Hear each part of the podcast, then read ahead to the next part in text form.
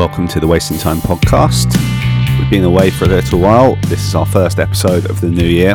Hope everyone's doing good. I'm going to keep this intro very short because I'm on my own today. Nick is back soon. We're actually recording an episode later this week. Uh, this week, I was joined by Leo Dyke, who's frontman of Reminders. Reminders are about to go out on a co headlining tour with Lovebreakers. The tour begins on January 29th and runs through until Friday, the 3rd of February. If you're UK based, be great if you could make one of these local shows. Go and see both bands. They're both excellent. Beginning, as I say, Sunday, 29th of January. That's at the old hairdressers in Glasgow. Then on Monday, 30th, that's at Nottingham Bodega in Nottingham. Tuesday, 31st, the Castle Hotel, Manchester in Manchester.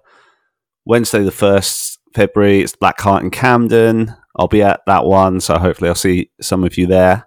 2nd of February, it's at Bath Moles in Bath, and then finishes with a hometown show for Lovebreakers at the Flapper, February 3rd in Birmingham. Yeah, in terms of new music and everything, I'll save that for the next intro with Nick. I'll just I'll get on with the interview now. See you later. Thanks for doing it. Let me just introduce you. So I'm joined by Leo, frontman of Reminders. Thanks for doing this, man. It's and also I should say for the listeners that um, this is a weird one because like normally, you know, I'm meeting someone sort of virtually for the first time, but like with you, even though like this is the first time we've spoken face to face, we have spoken many times on the phone. So I know you yeah, we've had some already. Phone so. calls. Yeah, I think, well, the first I, I listened to the podcast before we'd even spoken. I'm, I'm, a fan of the podcast, so oh, thank you. No, it's an honor to be here, and it's yeah, it's quite interesting to be face to face virtually. But yeah, what an honor. Yeah. So at the time of speaking, like we, we thought it'd be a good time to because we've been talking about getting you on the show for a while now, and we thought now would be a good time. Um, well, for two two reasons really. We'll cover them both in this, but like the the first one being that you have a new single coming out soon. Yeah, absolutely. The twentieth Wow. Okay, we'll we'll we'll come to that first, and then obviously you are head, heading out on the co-headlining tour with uh, Lovebreakers at the end of the month. Yeah, man. I will do my best to have this show out before both of those things. Hopefully, um, yeah, fingers crossed. Otherwise, it's a bit pointless. yeah, exactly. Uh, tell me about the new single first. The new single. Okay, the new single is called International Dialtones, and I actually wrote it with my friend Jack, who plays in Grade Two, who obviously you've spoken to as well. I do know uh, Jack. Yes. Yeah. So he's like one of my one of my very closest pals, and um, we've written a lot of songs together.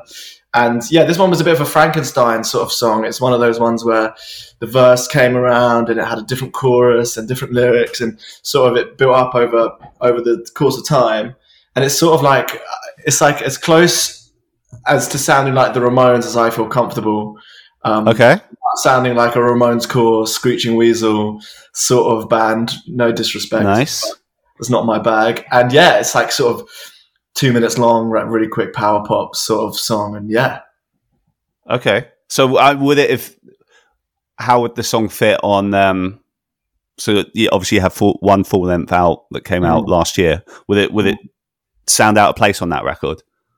It wouldn't sound out of place, but I think it would sound Oh, that's a good question. It wouldn't sound out of place, but it, it's definitely a bit more of a refined sound, and it's a sound that um, is totally self-produced. I think in the last record, I produced the, the vast majority of it, but it did have influences, you know, from a couple of engineers. There was three engineers across that record, so it was quite a uh, eclectic okay. mix of taste. I think, like I said, this is more streamlined and refined, and um, it's a sound I'm super excited about. I mean, I think I think I found our lane a little bit with this tune, which is why it makes sense to sort of be the next, um, the next sort of, you know, as we head towards maybe a next album or sort of yeah next step away from the uh, the debut record. I think it makes perfect sense. I think this is the direction that that we sort of want to head in. And obviously, you say you wrote it with with Jack from Grade Two. Like, uh, did that come out of?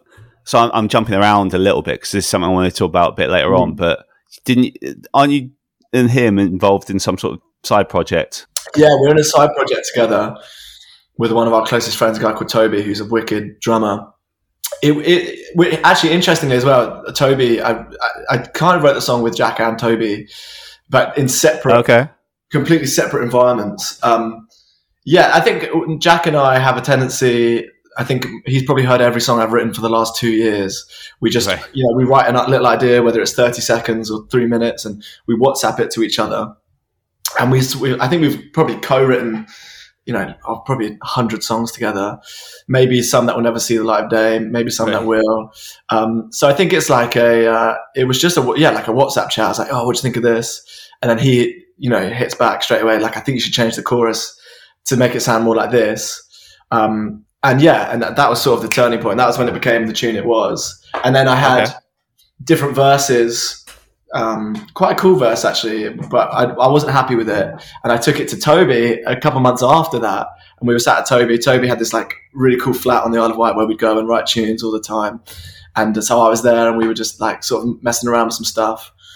And then we came up with the verse melody together and he was like drumming along and yeah, so it's like a very collaborative thing, which is like a probably going to be a, a more, more of a common theme in, in reminders moving forward because it's like I find writing songs on my own quite um, isolating and boring now. Yeah. I love collaborating with as many people as possible. Is this one? Are you putting this out like via wiretap or Venn or anything like stuff in the past? What's the deal? Yeah, the same the same way as the uh, lo- the, the record came out with Wiretap Okay. and Venn. Um, yeah, I love working with with both of them. You know, obviously everybody knows Wiretap and Rob and everything that he's up to and everything he does. You know, for for like alternative bands in in California and um and yeah, Venn. I'm super honored to be a part of Venn because the the roster's amazing and and Lags is is a, is a sweetheart and you don't, you don't come across as you as you know Chris you don't come across too many genuine sincere people and yeah the, everybody involved with those two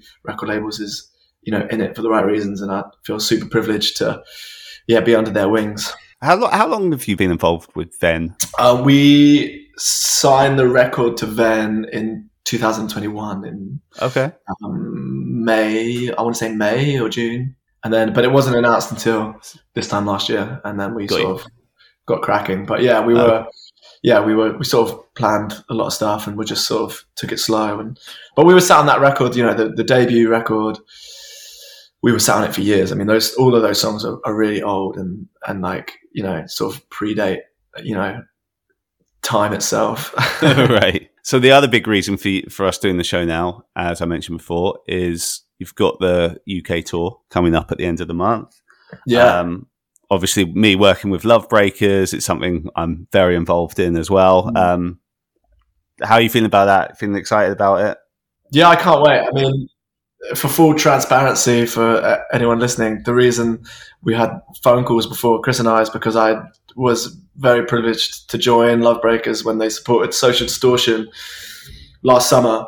So that's that's true. why. So I, I know those guys very well. They're they're four of my like closest friends, and yeah. And but the reason, the whole reason we we became friends is because I was a fan of the band and I reached out and you know, and we, uh, we were on Wiretap as well. So I thought, you know, thought we were label mates, and I thought that was wicked. And of all the Wiretap bands, you know, Lovebreakers are, uh, are, the, are my favourite by by quite some margin. So, um, so yeah, I think you know, it feels as, as close as, as we all are, and, and when we are, like Christians, my, one of my best friends. But I can't wait. They're one of my favourite bands. So yeah. Can you remember like the first time you heard them? Like, what was the song that impressed you by them? That kind of Oh, that's a great question. I think it was Family Man.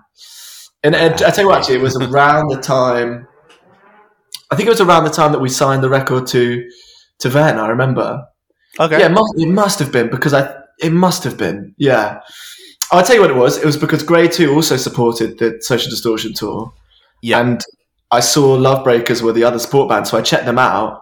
Saw that they Oh, were on. Wiretap, and it was sort of like this weird, like, you know, thing that happened. Whereas, like, all this, these weird mutual associations. So, so that was Yeah. why, um, yeah, that that was how I came across it. And I think it was Family Man was the song that jumped out at me. And then I just, you know, I remember just being like a massive fan of, of that record. Like, serious, and that's not like any PR bullshit. I mean, it, it's it's the truth. And then, yeah, and then I ended up sort of in the band on the Social Distortion tour. Um, you know, Yeah, and it's funny, and obviously, I said I said for the listener before that you and I've ne- never met in person, and it's like we on that tour we we we kind of just missed each other because I think you did like um the first however many shows, and then Mm. you know you, you were only able to stay up to a point, and then yeah, I went out to a bunch of shows, but I like the first one I went to was obviously after after you hopped off the tour. Mm. That must have been an insane experience. I mean, obviously I had some of it myself. Um, Yeah.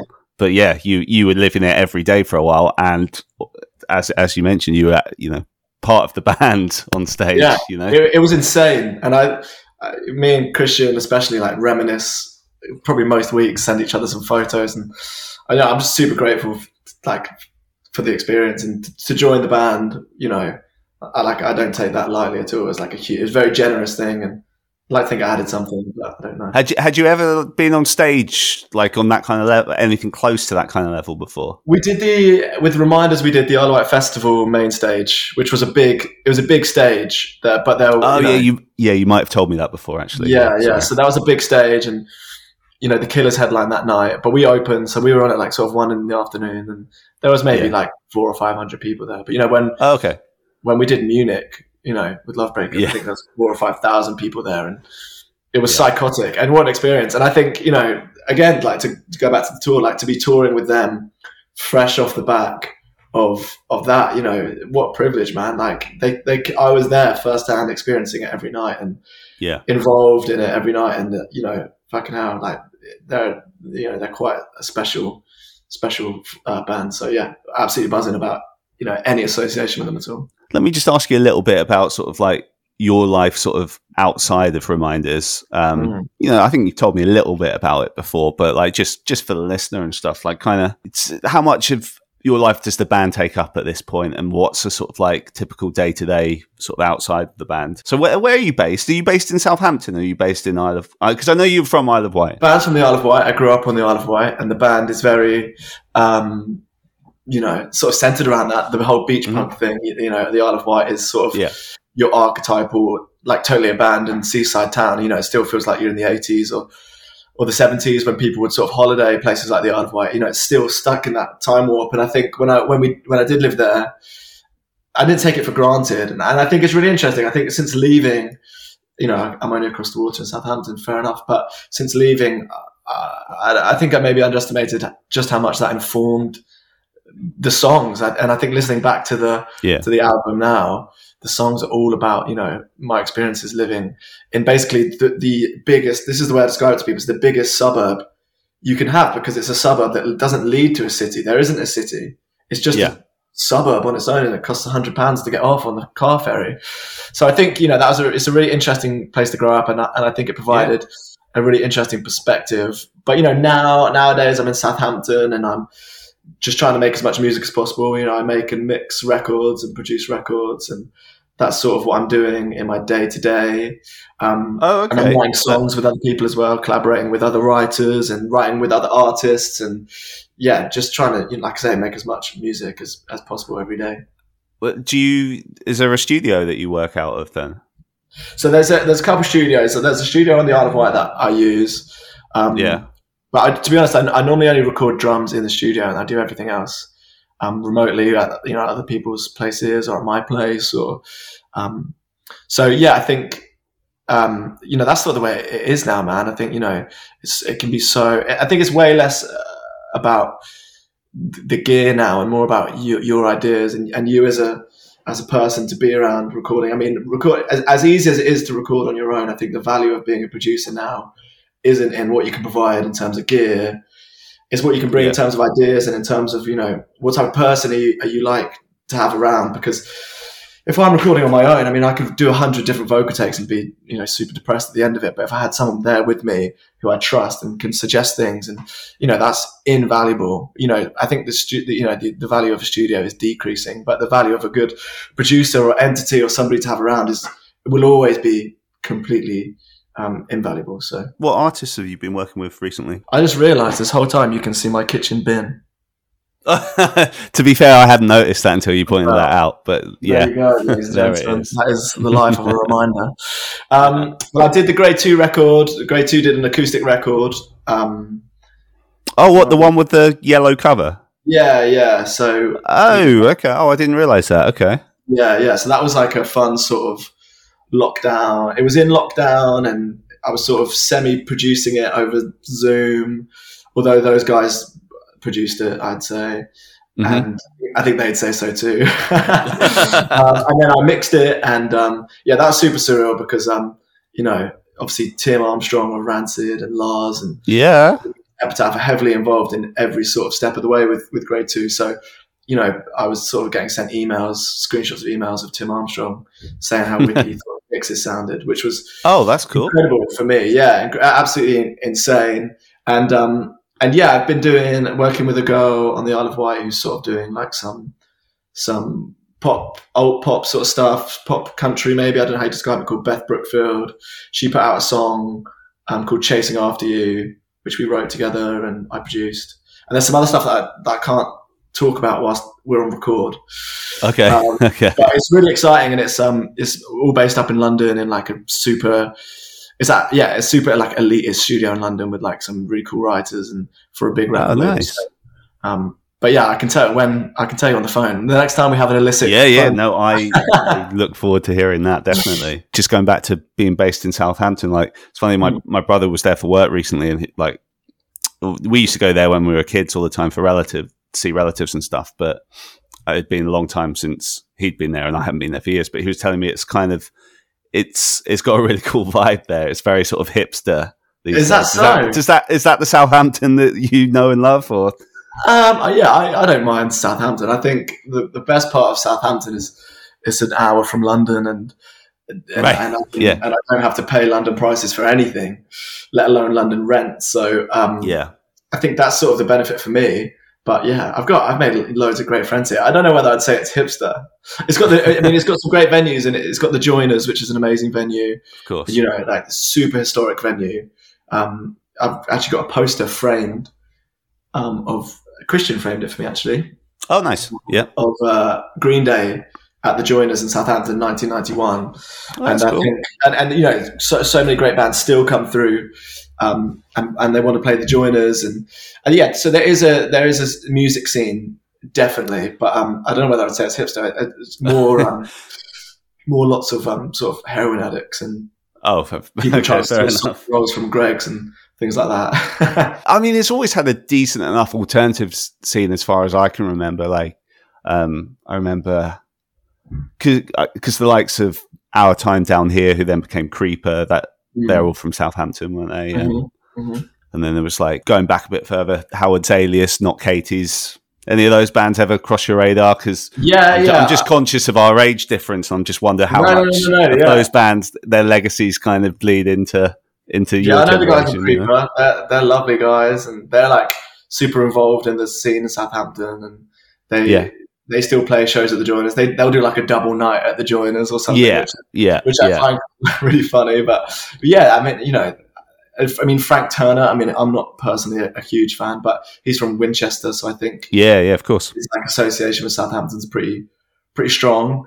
And um, and yeah, I think you know we've got a, we've got a terrible football club, so that's that's great. a terrible football club that beat Man City two 0 last night, and I should have gone and didn't. So there you go, Chris. I mean, what type of fan am I? But yeah, you know, to Joe, I think Southampton probably gets a lot of stick. I think I don't know how I don't know what people would compare it to. You know, do people look at Southampton how I look at saying Nottingham? Do you know what I mean? Like to me, Nottingham is like a nowhere town with nothing to do. But maybe when we go, on tour with Lovebreakers in just a couple weeks. Tickets. There we go. Nice plug. Yeah. Nice plug. Um, maybe when we're there, I'm gonna, you know, think it's really cool. And I don't know. I don't know. I think I don't know. It, yeah, I wouldn't call it hipster, but I don't mind. But r- real quick on the subject of Southampton, the football club. I think mm. the only time I went to to it was the old what was the old Dell back in the day. I remember going. I think it must have been 91 92 season, I'm an Arsenal fan, and I remember Arsenal lost 1 0. Ian Wright missed the penalty. It was a grim oh, day. Right. Yeah. I mean, I'd, if there's one football stadium I wouldn't want to miss a penalty at, it's the Dell. yeah, I remember it was a pokey little stadium because I know, yeah, I know yeah, they've, they've long since moved on. Yeah, yeah, yeah, yeah. St Mary's is, is, is really nice. Though. Oh, okay. Yeah, yeah, yeah. So just jumping sort of back into your history of music and stuff because you know if you've heard this show before we kind of you know we we I, I, prefer it to be more of a conversation than just a kind of walk through someone's career but we kind of do that as a broad guideline so i mean let's talk about yours a little bit so yeah. as you mentioned already um, from the Isle of Wight. That's where you were born and raised. So what what what what was like the first music you were really into? Where you know when when something you listened to and you were just like, okay, yeah, music is my thing. Like what kind of what was it that pulled you in, and what age were you? I was uh, 11 years old, mm-hmm. and I remember it vividly. I was on the school playing fields, and it was a summer morning, and a couple of friends of mine had got to school early, so we were sort of having a kick around on the football pitch, as lads do, as young lads mm-hmm. do at school. and um, and my friend of mine, a guy called Perry, who I haven't seen Perry for quite a few years actually, but, but um, i hope he's doing well. He was playing "Holiday" by Green Day out of a BlackBerry. I will never forget it. And I was just like, what? I was like, mate, I was like, what are you listening to? He said it's "Holiday" by Green Day, and it was probably about eight o'clock in the morning, and I'm like super ADHD now. Yeah. Let alone when I was 11, but I remember right. being like, "Holiday" by Green Day, "Holiday" by Green Day, and I went home and I YouTubed it, and that was the sort of pivotal moment. And then, and then I tell you what happened is a couple months later. So that was in June 2012. So I'd have been 11. I would have turned 12 in August. And then in September, I was on a sailing boat. I'm not a yachty by any stretch of the imagination or a boat guy. And this is probably why things ended up the way they did. But I got whacked in the head by a boom on a sailing boat, like the thing that the sails attached to. It was like a fucking yeah, yeah. Massive bit of steel yeah. I like stood up at the wrong time, got fucking knocked out cold, Ouch. Like, blood everywhere. Yeah, like it was crazy. And I had I had ten stitches in the back of my head, and I had a week off school, and um, Green Day announced that they were playing the Emirates Stadium on the first of June 20, of 2013, and I think my mum felt so bad for me, she got me tickets. And, oh right, okay. And I remember she said to me, she was like, "Leo," she was like, "Your dad's not going to be happy that I bought you these tickets." So she was like, just make sure you go. Make sure you like commit to this. Because before that moment, I was sort of like, one minute I wanted to be a fucking plumber, and then I wanted to be a geography teacher, and then I'd wake up the next morning and be like, no, I'm gonna, you know, I'm gonna be a footballer. And I think up until that yeah. point, I was sort of all over the place. And then maybe it was the boom that knocked some sense into me. Who knows? Was it around this time you started playing music then? Well, then yeah. So then I then I got I was gifted a bass guitar uh, for one Christmas, and this is sort of when the band like doesn't form, but Theo, who now plays bass in our in our band, was my brother's yeah. best friend at school. So he's a couple years older than me, and he came around. and I sort of he could he could already play guitar. He was massively into Slash. He was like Theo. he he used to come in. He'd, he'd have like a like a chain, like not like this, like a like a real thick chain, and he'd have sweatbands on and like with like studs on, and he'd have a leather jacket, and he was like ten, and it was I thought it was so sick, and yeah. he was like was so into Slash and so he was like a bit of a shredder. He like he could shred the guitar. Like I remember, and I could have this totally wrong, but I remember it being quite impressive. I'm sure it, I'm sure now I wouldn't be at all impressed, but at the time I just be like, "This is so cool." And I was learning the bass, and he came around to hang out with my brother one summer, yeah. and uh, he just came in and was like, "You're fucking," basically told me I was shit at the bass, and then left. And I just remember being so deflated. I was like, "Oh my god!" Like, here's this guy that's like wicked at guitar, and he's like basically telling me to give up and then and then about a year later, I started I started learning how to play guitar, and I had a I had a I think I had a skateboard, and Theo wanted the skateboard, and he didn't like me, and I didn't like him. I, he was just my yeah. brother's dick friend, and um, maybe he still is, but. Uh, and uh, yeah, and I remember saying to him like, "Well, if you want this fucking skateboard," I was like, "You're gonna have to teach me how to play the guitar," and um, and that's what happened. And he taught me how to play the guitar, and maybe that would explain why I'm so terrible at the guitar.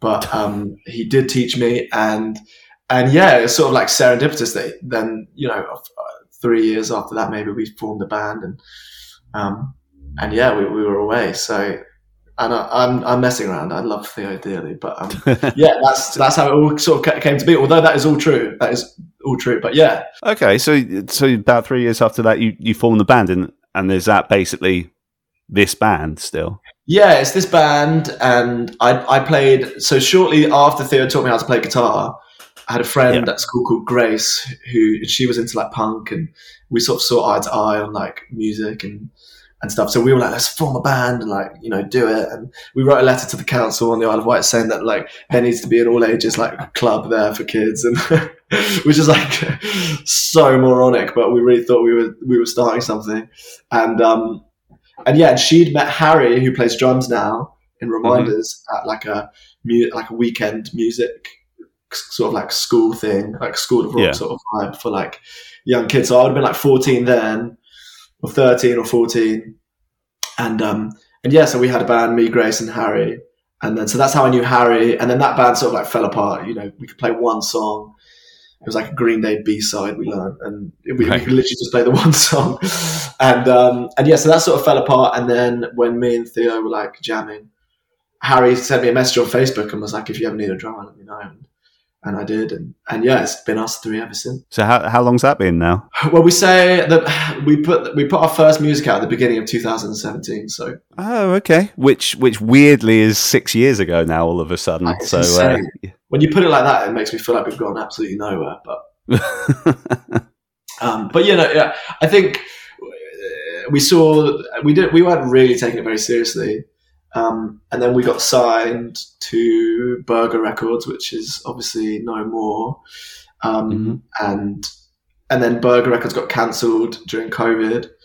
Um, and then it was short, sort of during that we we like before it they they sort of um uh what's the word like closed down before they um they shut the label down, we'd like cut ties with them because obviously everything was going on. You know, what yeah. wild time that sort of summer was sort of insane. And um, and yeah, so we cut all ties with them, and then we sort of stepped away from the band for a very long time.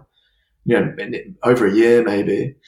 And then, um, like I was saying earlier, when Venn Records got involved, that was when sort of things kicked off again. So I think really, you know, okay, fair enough. We put our first music out in 2017, but I don't think it really got going until the beginning of last year. I think that was when we sort of like took a good look at it and was like, okay, do we want to do this and take it seriously? Yeah. Because, you know, we've got an opportunity here. And, and, and that's what we did. And so I, you know, really it started a year ago, I would say, but there's music that predates 2021 by quite some margin. So, okay.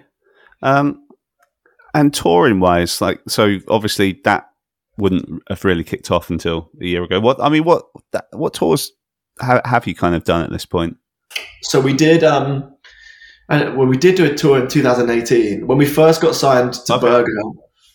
Um, we oh no no no no that was before we got signed to Burger, or maybe it was when that was happening, but it wasn't announced. Anyway, we did like a little. I mean, we did like four shows. It wasn't really a tour. We did London, Brighton, Southampton, and then an Isle of Wight gig.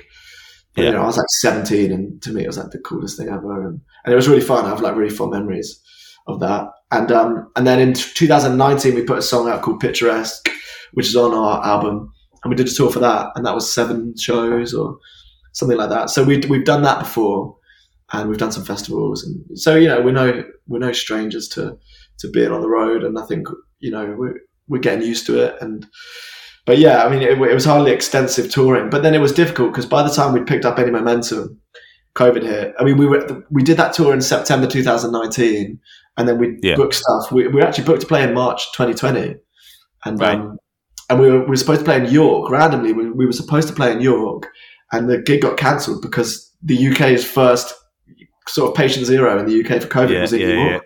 So we didn't we didn't do the show. We were going to do York, York and Leeds, and then yeah, and so like I say, when we really started picking up any sort of momentum, it was game over because of COVID. So that's you know that's why sort of post COVID is sort of like the turning of a new leaf a little bit. Um, just just to go back slightly, um, just talking like music you listen to and stuff. Like so, mm. obviously Green Day was what pulled you in, but like so when when Reminders became a thing, like what what other artists were you kind of listening to and you know sort of became the influences of of the sound that you have now?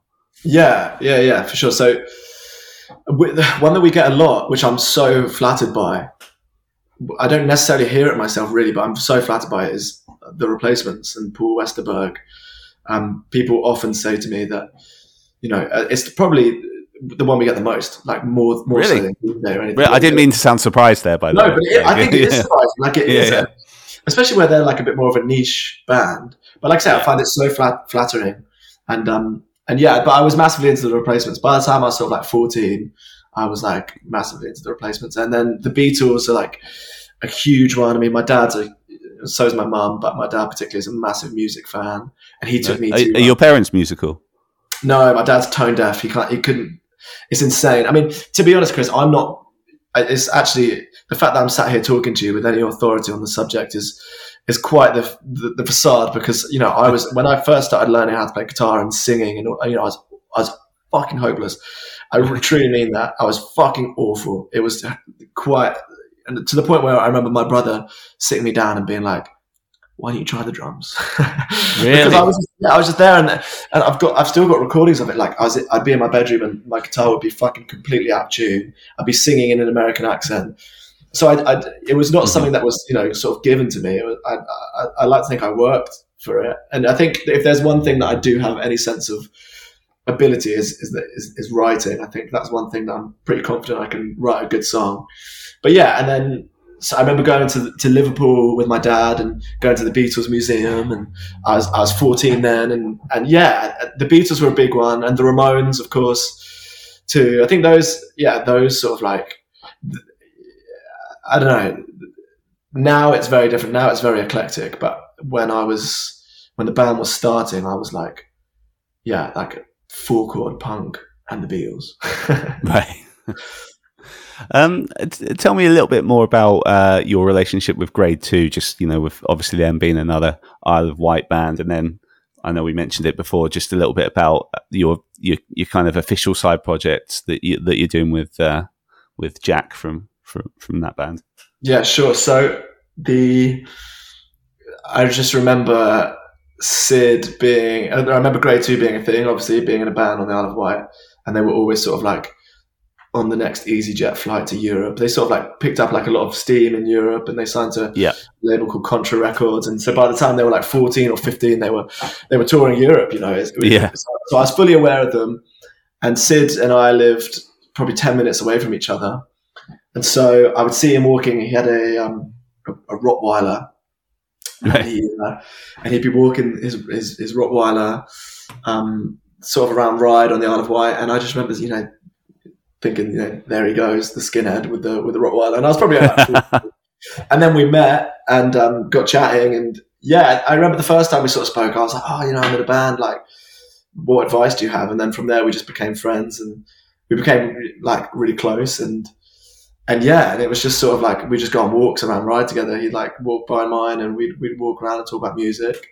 And then, um, so we've been friends for a long time. I mean, that's probably maybe not quite ten years ago, but maybe eight Oh, wow, years okay. ago or seven years ago, a long time. And um, and Jack and I became friends a little bit after that. Um, Jack and I didn't really become super close until COVID. I remember we got booked to play South by Southwest in Texas. Oh, Um, really? Yeah, obviously it was cancelled, unfortunately, Yeah, yeah. Well, yeah, of course. because of COVID. And how, um, how, did- how come that, bu- that that booking came along for you? If you don't mind. that was through the record label, through Burger Records at the time. Oh, okay, okay. yeah. Um, obviously, full disclaimer: we have no association with that label at all. I feel like I have to put that out there um, these days. But at the time, obviously, it was pre uh, cancellation. But um, Yeah. yeah. So uh, yeah, so that they, they they have they had a stage at South by, and they wanted us to play, and so obviously we obliged. And I remember phoning Jack. Jack had just bought a reminders T-shirt during the pandemic. I don't know why. He really likes our song Picturesque, and we sort of Right. like did the artwork for that song on a T-shirt. And I remember him messaging me and saying like, "Oh, can I buy one of those T-shirts?" So he was in my Instagram messages, and then I messaged him like, "Yo, we're, like we've been offered the US. What advice do you have? Can I give you a ring?" Um, and so yeah, we we called, and then that sort of sparked like a really like sweet sort of. We, we always say that we're a pandemic couple. Uh, that's sort of like an ongoing joke. And then that September, um, the September that it was sort of COVID, not COVID, um, we started writing together. I don't really remember how that came about. We just sort of started writing songs together, and I was still on the Isle of Wight at that point, and yeah, we started like writing all the time and hanging out and demoing songs, and it sort of got to this point where we had like an insane amount of songs that we really liked, and Yeah. that weren't reminder songs or grade two songs. I think some of the songs that we wrote together went on to become reminder songs and grade two songs, and but there was like a good batch of ones that we were like, yeah, this is like wicked, but we have nothing to do with them. And simultaneously to Jack and I writing songs together, um, he was writing with Toby, who I knew of because Toby used to play in this sick band called Dreamer Joe, and I remember, yeah, they were on the Isle of Wight, and they have an EP called My Hand and the Fingers. Oh no, it's called Kick and Scream. It's called Kick and Scream, Okay. and it's wicked. Dreamer Joe, Kick and Scream. It's on Bandcamp. Oh my god! So that was Toby's band, and I remember them because they're a couple years older. So when I was, I thought they were like the coolest band ever when I was first forming Reminders. And um, anyway, so Jack and Toby were writing together, and so he sort of like amalgamated us, you know, put us in the same sort of stirring pot, and um, and yeah, the first time we ever met up, the three of us, we wrote a song called "Keep It," which is the first single that we've put out as a side project, and it could, it may be the we've done, we have recorded a whole EP, but we're not really sure what's going to happen with it. It's, it's just a bit of it's, it's a bit of fun, and we're not taking it too Okay. seriously. But um, but yeah, and that song "Keep It" is like one of my favorite songs I've been involved with, and yeah, and it was like the first time we all met up. Toby played this riff, and Jack and I were like doing lyrics and melodies, and yeah, I think well, I think it's like a it's a fucking really cool project. I'm like super stoked about. Yeah, that's cool. Um, going back to reminders, um, so obviously got the single about to come out. Hopefully, hopefully I've got this episode out before then. So for the listener, it's it's either already out or it's coming out. And you said January twenty January twentieth, right? Yeah, next Friday as of Next today. Friday. Okay, so it's either about to be out or it might already be out, Already depending on out, when you're listening to this. Either way, But either way, go and listen to it. Um, and then obviously got the tour with my boys the following week. yeah, um, the boys, yeah, can't fucking wait. on which we're finally going to meet in person, I'm sure, because I'll definitely be at the London show. So, uh, which Heart is- Camden, Wednesday the third of February. yeah. So if you're listening to this before that date, make sure you're at the Black Heart. Be there or be square. Have you have you uh, either played or been to the Black Heart? By the way, I don't know, but I'm I'm stoked that the show's in Camden. I, I love Camden and yeah, it's a cool. It's a it's it's a good location because it's right by the underworld and it's it's a good venue. the The venue's upstairs. It's a cool bar. Yeah, right outside the tube stop. That's banging. Yeah. Seems like most um, gigs of this kind of ilk Mm. um, in London, are always at the New Cross Inn, which this w- this was originally going to be. So it's kind of cool that it's moved there. So yeah, makes it a bit different. Yeah, what was I going to ask you? Oh yeah, so I was going to ask. Um, so once that's out the way, you know, what what's happening this year for reminders? What's you got any other releases come planned, tours? Tell me about it. What what what what can you tell us about at this point? Oh my god, what can't I tell you? I mean, yeah, we, I've got I've got quite a few songs. I think 2022, 2021, 2022 was quite a prolific year for me as a as a writer, and um, yeah. we've we've got quite a we're sat on quite a volume of songs, and and like I say, I'm always collaborating with other people, and I think I've I've learned a lot, but particularly writing like pop. I've been writing and collaborating with a lot of pop artists, which is um, Mhm. You know, like I say, something that I can't shed too much light on right now. But hopefully, if any of the songs do get cut, you will hear about it. Whether they do or not, I don't know.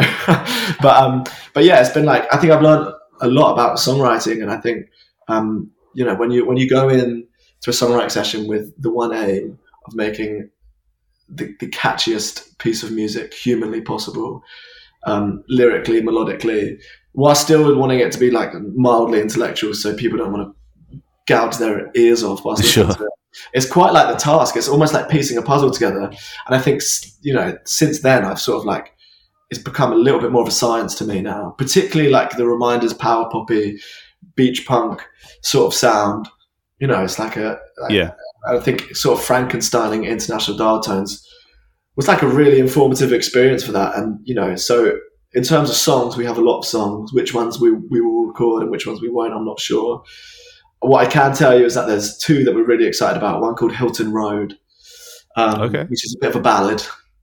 So that'll be interesting to see how that goes. I say a ballad, I mean it's still only like three minutes, but it's a it's a bit of a heartbreak tune. And um, and a song called Olivia, which interestingly I demoed in Hamburg in a demo in a sorry in a hotel room in Hamburg with uh, Chino, guitar player of Lovebreakers, and Nathan, drummer of Lovebreakers. nice. Um, I remember we sort of like we were really bored. We were in Hamburg in this horrible hotel, and um, I was like, "Boys," I was like, "I want to show you this song that I've written." And um, they're like, "Cool." So we went down to the van, and I got like the, the acoustic guitar and I played them this song, and they, they were super excited about it. And I was like, "Like, well, we're not doing anything tonight. We're like in Hamburg. Like this sucks." I was like, "Let's like, like do you want to demo it? Because Nathan had his laptop and his keyboard. And Yeah. so we went into mine and Nathan's room that we had in the middle of summer in Hamburg and we demoed that song. Yeah. It's called, well, I don't know whether it's going to be called Olivia or Roller Coaster. I think at the moment I'm leaning to towards Roller Coaster, open brackets, Olivia, close brackets. Okay. Uh, okay. But yeah, I'm super excited about that song, and I think that could be the next one potentially. Um, but so there's definitely songs in terms of playing live. We've been booked for some festivals, like I was telling you earlier before we started recording. So we're going to be at some festivals, and I hope some you know some tours come around. I mean, you know, it's it's quite early in the year still, and you know, January is a rather sleepy month for music industry updates and things Yeah. like that. So we're sort of like uh, on beach ball of death mode right now, just sort of weighing it out. But um, but we'll see. I think you know, I'm just really excited to get. I'm really excited, Chris, more than anything, to get a current song out because I think as it was all well and good putting out the record, and I loved it, and I'm super proud of it. But you know, I wrote "Picturesque" when I was 16 or 17, Yeah. Or you know, post. Yeah. Yeah. It's going. So that's going back. Yeah. I'm 22 now, and I think Yeah. you know, it's it feels sometimes it feels a little bit insincere trying to shout about songs that you know you don't relate to anymore, and Yeah. you know, and I also like I'm a, you know I don't want people thinking that I'm 22 going on 17 because I write Sure. because everyone thinks that you know I wrote picturesque last week and I'm a sort of emotional 17 year old, although I'm a very emotional 22 year old. There's a difference, as you will hear in International Dialtones, January 20th, Venn Records. there we go. There we go. Nice. That's cool, man. That kind of that leads us up to where you're at with the band and stuff. I guess. Um, I mean, if there's anything we haven't covered, feel free to shout now. Um, but if not, we normally wrap this up by just asking some random questions. So if it's cool with you, I'll just do Yeah. the same with you, if that's all right. Let's do it. I think it's like a quiz. Uh, not it's more quick fire questions than a quiz. Okay, okay, wait, okay, Got, yeah, yeah, yeah, I'm ready. Okay, let, let, let's start with a boring but, you know, kind of obvious one to ask. But three all time favorite records. And, you know, you don't, I'm not going to hold you to this because I know this is putting you under pressure, but what would be contenders for your top three records of all time? I have a list in my phone called Records I Heart with an Right. love heart emoji. I was actually looking at it yesterday. Of all time, I mean, wow. Okay, one has got to be A Poet's Life by Tim Armstrong. Um, nice. His solo record. I mean, Yeah, yeah, yeah. fucking love the album. Um, Revolver by the Beatles. Although I'm always torn between Revolver and Magical Mystery Tour, but I'm going to go with Revolver right now. And then Warning by Green Day because I have to put Green. I'd be a fraud. I'd be lying to you, Chris. if I didn't put Green Day record in there. And I think Warning is my favourite. So Yeah, that's fair. And after everything you said about them, it wouldn't it wouldn't be right to leave them out, right? to. Okay, favorite all time TV show. Oh my god, TV show. Um, I think it has to go to Modern Family. Um, it's like it's uh maybe that's a little bit of a, of a or Seinfeld, but probably Modern Family. I think it's hilarious. Oh yeah, you you you you you see my Sein, my geeky Seinfeld Lego post I did the other day? it's so sick. I loved it. I absolutely loved it.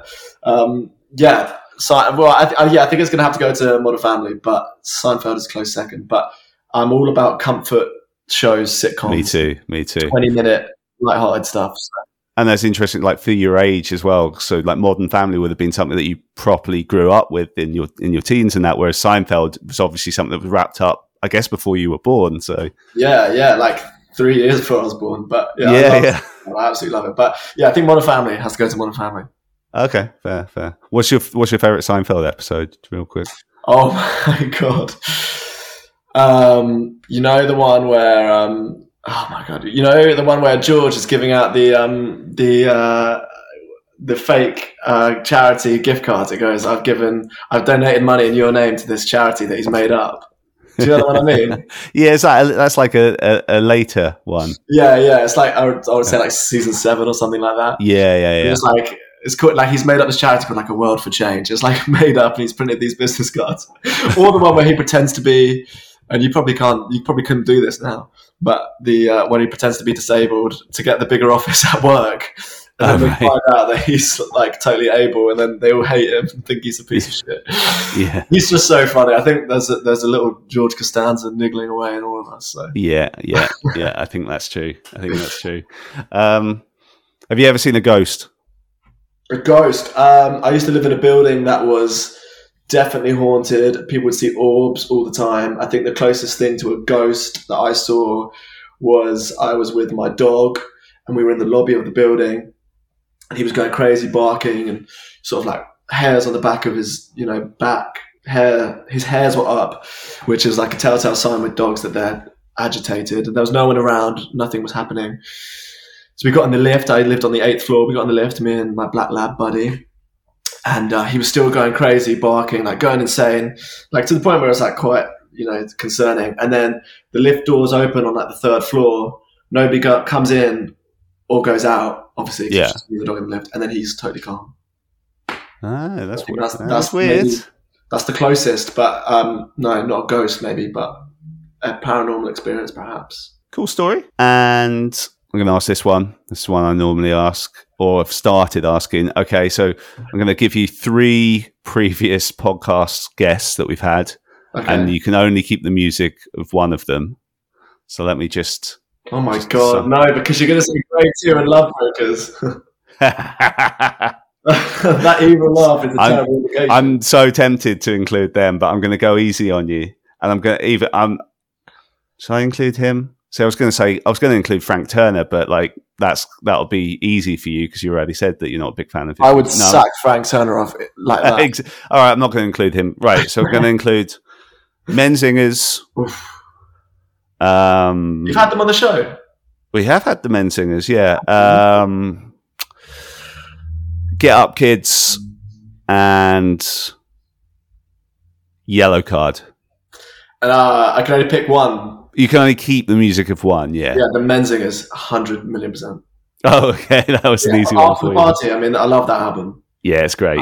It's great. that. Yeah, that's contender. Going back to the other question, it's like that could be a contender for like not top three, but definitely in the top ten. They're a great band. I look forward to what's next for them. Did Did you catch them on their last tour when they were over in? Autumn? Yeah, I did. Do you know what? I was. Uh, They played too long, and then they started playing the Clash, and I got really bored. yeah, they opened with Anna, and I love that song. It's one of my favorite Yeah, songs. great song. It's like an amazing song. But, You know, definitely like probably my one of my top three songs ever. Like uh, incredible. And they opened with it, and I was quite disappointed by that because I thought it. I thought they should have closed with it, or like had it more towards the end because it's such an anthem, and I thought people should be singing it, going crazy. Um, and then yeah, I was sort of exhausted by the, by the they they covered um oh, what song what Clash song was it? Um what Clash song was it? Death or Glory. Yeah. and by that point I was checked out. I was like oh, fuck this. I was like I don't I don't need this right now. And final question. I, I feel like I might be able to get the answer to this already, but favorite band of all time. yeah it's a it, it's a tough one because who do I who's my favorite band of all time and who do I think the best band of all time are? My favorite band of all time has to go to Green Day. Um the best band of all time is the Beatles but I would not be s- sat here today um, in my kitchen with my bin in the frame of the shop talking to you music if it wasn't for Green Day. So how could I give it to anybody else? On that note, Leo, I'll let you go. Um, thanks so much for giving us. I, it's so weird. It's it's giving me your time. I, I still have my co-host Nick. Normally, uh, he's recently had a baby. That's why I've been doing a lot of solo shows recently. So I just Nick. instinctively say, giving us your time. But no, um, yeah, no, thank you. No, thanks for having me. Like I say, although I didn't know that I'm going to have to go back and listen to the Menzingers episode because I did not know that's a thing.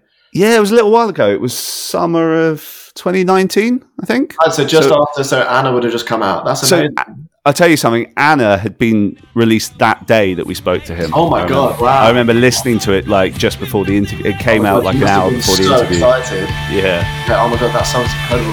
That's sick. Yes, I'll have to go back and check that out. But like I say, genuinely, like listen to the podcast. Yeah. Oh, I appreciate that, man. For you to arrive, and I can't wait for you to arrive, and I can't wait for you to arrive, and we'll say.